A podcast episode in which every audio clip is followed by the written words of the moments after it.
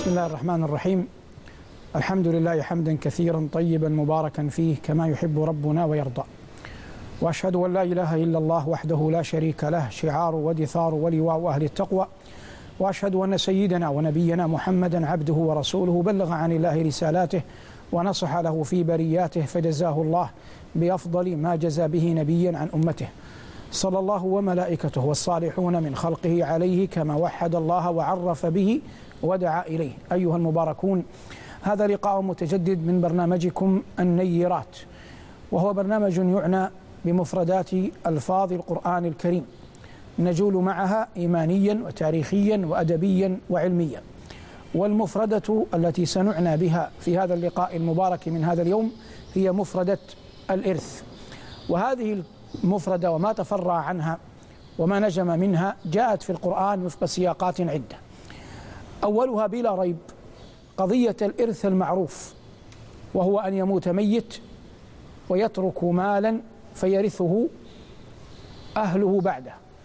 وهذا نؤصل عليه مسألة مهمة أن الإرث من أطيب المكاسب ولا ينازعك فيه أحد فإن المرء قد يبيع. ويشتري لكن قد ربما غش أو غش خدع أو خدع. لكن الإرث أباحه الله جل وعلا له ونص عليه في كتابه بل وأجل من ذلك أن الله جل وعلا تولى قسمته ولم يكل ربنا إلى أحد قسمة الإرث. ولم يكن ربنا إلى أحد قسمة الإرث. ولهذا استنبط العلماء من القرآن أسماء الوارثين من الرجال وأسماء الوارثين من النساء وصاغوا في ذلك قواعد كما قال بعضهم والوارثات من النساء سبع لم يعط أنثى غيرهن الشرع بنت وبنت ابن وأم مشفقة وزوجة وجدة ومعتقة والأخت من أي الجهات كانت فهذه عدتهن بانت. هذا كله يدل على عناية الإسلام بمال المرء المسلم.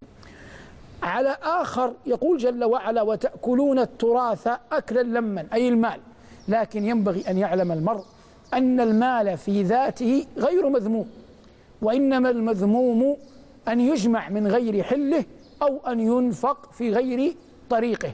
وهذا الذي جاء فيه الخبر أن العبد يسأل عن ماله من أين اكتسبه وفيما أنفقه. هذا أيها المبارك لفظ الإرث في علاقة المال. جاء لفظ الإرث في القرآن في علاقات أخرى من أعظمها إرث الأمم بعضها بعضا. بمعنى ليس مقصورا على إرث أن أبا يتوفى فيرثه بنوه وإنما أمة ترث أمة. ترثها أرضا ومنشأ وحضارة إن صح القول كل ذلك. وأنت تلحظ أن الله جل وعلا قال في حق الكليم موسى أول سورة القصص ونجعلهم أئمة ونجعلهم الوارثين. وقال جل وعلا في الأعراف والقرآن يصدق بعضه بعضا وأورثنا القوم الذين كانوا يستضعفون مشارق الأرض ومغاربها التي باركنا فيها وتمت كلمة ربك الحسنى على بني إسرائيل بما صبروا ودمرنا ما كان يصنع فرعون وقومه وما كانوا يعرشون. فالوعد الذي في الأول في سورة القصص هو الوعد المنتهي بالإنجاز والتحقيق من لدن رب العالمين جل جلاله في سورة في سورة الأعراف. فهذه أمة ترث ترث أمة. هذا يسوقنا إلى إرث آخر وهو إرث الكتاب. قال الله جل وعلا وأورثنا بني إسرائيل الكتاب لكنه جل شأنه. قال في حق هذه الأمة المحمدية قال ثم أورثنا الكتاب الذين اصطفينا من عبادنا فمنهم ظالم لنفسه ومنهم مقتصد ومنهم سابق بالخيرات بإذن الله ذلك هو الفضل الكبير. العلماء اختلفوا في المقصود هنا. فبعضهم يرى أن هذا في الأمم كلها وبعضهم يرى أنه في الكفار والمؤمنون في الكفار والمؤمنين من أمة الدعوة. والصواب وعليه المعظم من العلماء أن هذا في المؤمنين المسلمين من أمة الإجابة. المؤمنين المسلمين من أمة الإجابة. روى الطبراني في الأوسط والحاكم في المستدرك بسند صحيح أن عقبة ابن صهبان سأل أم المؤمنين عائشة رضي الله عنها وأرضاها. قال يا أم المؤمنين أرأيت قول الله جل وعلا ثم أورثنا الكتاب الذين اصطفينا من عبادنا. أي بيني لي الأمر وأجلي لي الخبر. فقالت الصديقة وهي تهضم حقها وكذلك المؤمن يهضم حقه. قالت يا ابن أخي أما قول الله جل وعلا ثم أورثنا الكتاب الذين اصطفينا من عبادنا فمنهم ظالم لنفسه ومنهم سابق بالخيرات. ومنهم مقتصد ومنهم سابق بالخيرات. قالت أما السابق بالخيرات فمن مضى في عهد رسول الله صلى الله عليه وسلم وشهد له رسول الله بالجنة. وأما المقتصد فمن تبع آثارهم وعمل عملهم حتى لحق بهم. وأما الظالم لنفسه تقول أم المؤمنين وأما الظالم لنفسه فمثلي ومثلك. ولا ريب أنها لا تندرج في هذا أبدا لكن كما قلنا إن المؤمن يهضم نفسه. ينجم عن هذا سؤال. الله قال فمنهم ظالم لنفسه ومنهم مقتصد ومنهم سابق بالخيرات. قدم الله جل وعلا الظالم لنفسه وأخر السابق بالخيرات. هذا جعل العلماء يبحرون في بيان العلة. وأجمل ما وقفت عليه في هذا الباب قول من قال إن الله جل وعلا قدم الظالم لنفسه على غيره حتى لا ييأس من روح الله. وأخر السابق بالخيرات حتى لا يغتر بعمله. وأخر السابق بالخيرات حتى لا يغتر بعمله. وجملة يقال هذه الأمة أمة مرحومة. فسابقها سابق ومقتصدها ناج والظالم من نف والظالم لنفسه منها مغفور له بإذن الله. ويدل عليه حديث أبي سعيد الخدري رضي الله عنه وهو حديث عظيم. تجلت فيه رحمة الله جل وعلا. إذ قال فيه صلى الله عليه وسلم ثم ينصب الجسر. قالوا يا رسول الله وما الجسر؟ قال دحضة مزلة. في كلابيب وخطاطيف وشويكة تكون بنجد يقال لها السعدان فمسلم ناج ومسلم مخدوش ومنكب على وجهه في النار. ودعاء النبيين يومئذ اللهم سلم سلم. قال صلى الله عليه وسلم فهو الذي نفسي بيده. ما منكم من أحد أشد من أشد مطالبة لله من المؤمنين يومئذ في إخوانهم المؤمنين. يقولون ربنا إخواننا. كانوا يصومون معنا ويحجون ويصلون. فيقول الله جل وعلا اذهبوا فمن وجدتم كذلك فأخرجوه. فيحرم الله صورهم على النار. فيأتونهم فيجدونهم منهم من بلغت النار إلى ركبتيه ومنهم من بلغت النار إلى ساقيه. فيخرجونهم فيقولون ربنا ما تركنا فيها أحدا ممن أمرتنا به. فيقول الله ارجعوا. فمن وجدتم في قلبه مثقال دينار من إيمان فأخرجوه. فيعودون فيخرجون أقواما كثيرين. ثم يقولون ربنا لم نذر فيها أحدا ممن أمرتنا به. فيقول الله ارجعوا. فمن وجدتم في قلبه مثقال نصف دينار من إيمان فأخرجوه. فيخرجون خلقا كثيرين. ثم يقولون ربنا لم نذر فيها أحدا ممن أمرتنا به. فيقول الله جل وعلا ارجعوا. فمن وجدتم في قلبه مثقال ذرة من خير فأخرجوه. قال أبو سعيد رضي الله تعالى عنه وأرضاه فإن لم تصدقوني فاقرأوا قول الله جل وعلا إن الله لا يظلم مثقال ذرة وإن تك حسنة يضاعفها ويؤتي من لدنه أجرا عظيما. فيخرجون خلقا كثيرين.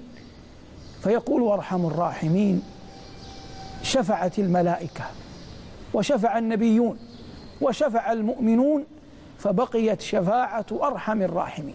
فيقبض قبضة من النار فيخرج أقواما قد امتحشوا فيلقون على نهر عند أبواب الجنة يقال له نهر الحياة. فينبتون كما تنبت الحبة في محيل السيل. قال صلى الله عليه وسلم أما ترونها؟ إلى الشجر أو إلى الحجر. ما كان منها إلى الشمس كان أخيضر أو أصيفر. وما كان منها إلى الظل كان أبيض. قالوا يا رسول الله كأنك كنت ترعى في البادية. ثم قال فيخرجون كاللؤلؤ فيوضع على رقابهم الخواتيم. ويقال هؤلاء عتقاء الرحمن أدخلهم الجنة. من غير عمل عملوه ولا خير قدموه. ثم يقولون يقول لهم ربهم ألا أعطيكم أفضل من هذا؟ فيقولون ربنا لقد أعطيتنا ما لم تعطي أحدا من العالمين. وأي شيء أفضل من هذا؟ وأي شيء أعظم من هذا؟ فيقول عز وجل أحل عليكم رضائي فلا أسخط عليكم بعده أبدا. حديث جليل عظيم. عظيم أثره في القلوب. يبين سعة رحمة ربنا تبارك وتعالى. بقي أن الله الذي صدقنا وعده وأورثنا الأرض نتبوأ من الجنة حيث نشاء فنعم أجر العاملين.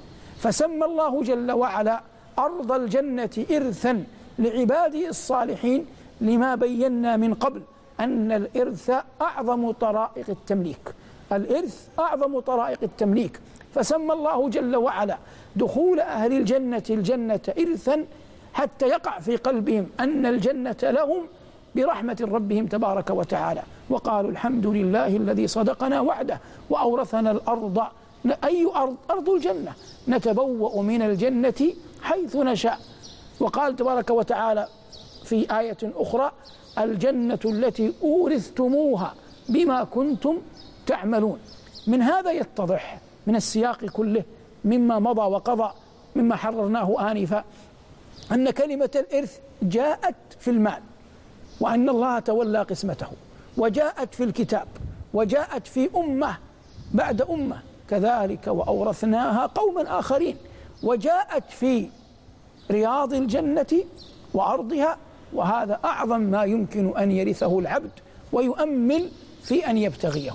بقي أن نبين أن الله جل وعلا أورث أمة محمد صلى الله عليه وسلم قيادة الناس. لأن الله جل وعلا قال عن بني إسرائيل ولقد اخترناهم على علم على العالمين لكنهم حرفوا الكلم وبدلوا كلام الله وقتلوا أنبياءهم وعاثوا في الأرض فسادا فلم يبق لهم مع الله جل وعلا سبب وليس بينهم وبين الله ولا أحد من خلقه نسب. فلما فرطوا في الأمانة وضيعوا الرسالة أورث الله جل وعلا أمة محمد صلى الله عليه وسلم هذا النبي الخاتم أورثهم قيادة العالم روحيا وسيبقى الأمر لديهم إلى أن تقوم الساعة لأنه لا نبي بعد نبينا ولا أمة بعد أمته صلوات الله وسلامه عليه ومما زادني شرفا وتيها وكدت بأخمصي أطأ الثريا دخولي تحت قولك يا عبادي وأن صيرت أحمد لي نبيا. فنبينا صلى الله عليه وسلم خاتم النبيين فورثت أمته ميراث الأنبياء من قبل على أن أنبياء الله على أن أنبياء الله ورسله صلوات الله وسلامه عليهم أجمعين. اتفقت كلمتهم جميعا على أن الدين واحد وعلى أن الرب واحد وعلى أن البعث والنشور حق. ذلك بأن الله هو الحق وأنه يحيي الموتى وأنه على كل شيء قدير وأن الساعة آتية لا ريب فيها وأن الله يبعث من في القبور. هذا مجمل دعوة الأنبياء جميعا. صلوات الله وسلامه عليهم أجمعين. هذا لفظ الإرث في كلام رب العالمين جل جلاله. ومع ذلك جاءت الوصية من الله للأثرياء من عباده ومن ترك خيرا أن يتقي الله جل وعلا في ورثته. فلا ينشو عنه تصرف يمنع به ورثته أن ينالوا حقهم. وحتى ما يوصى للفقراء والمساكين قيده الشرع بألا يتجاوز الثلث. والصديق رضي الله عنه ونعم القدوة لما أراد أن يوصي أوصى بالخمس وقال رضيت ما رضي الله لنفسه.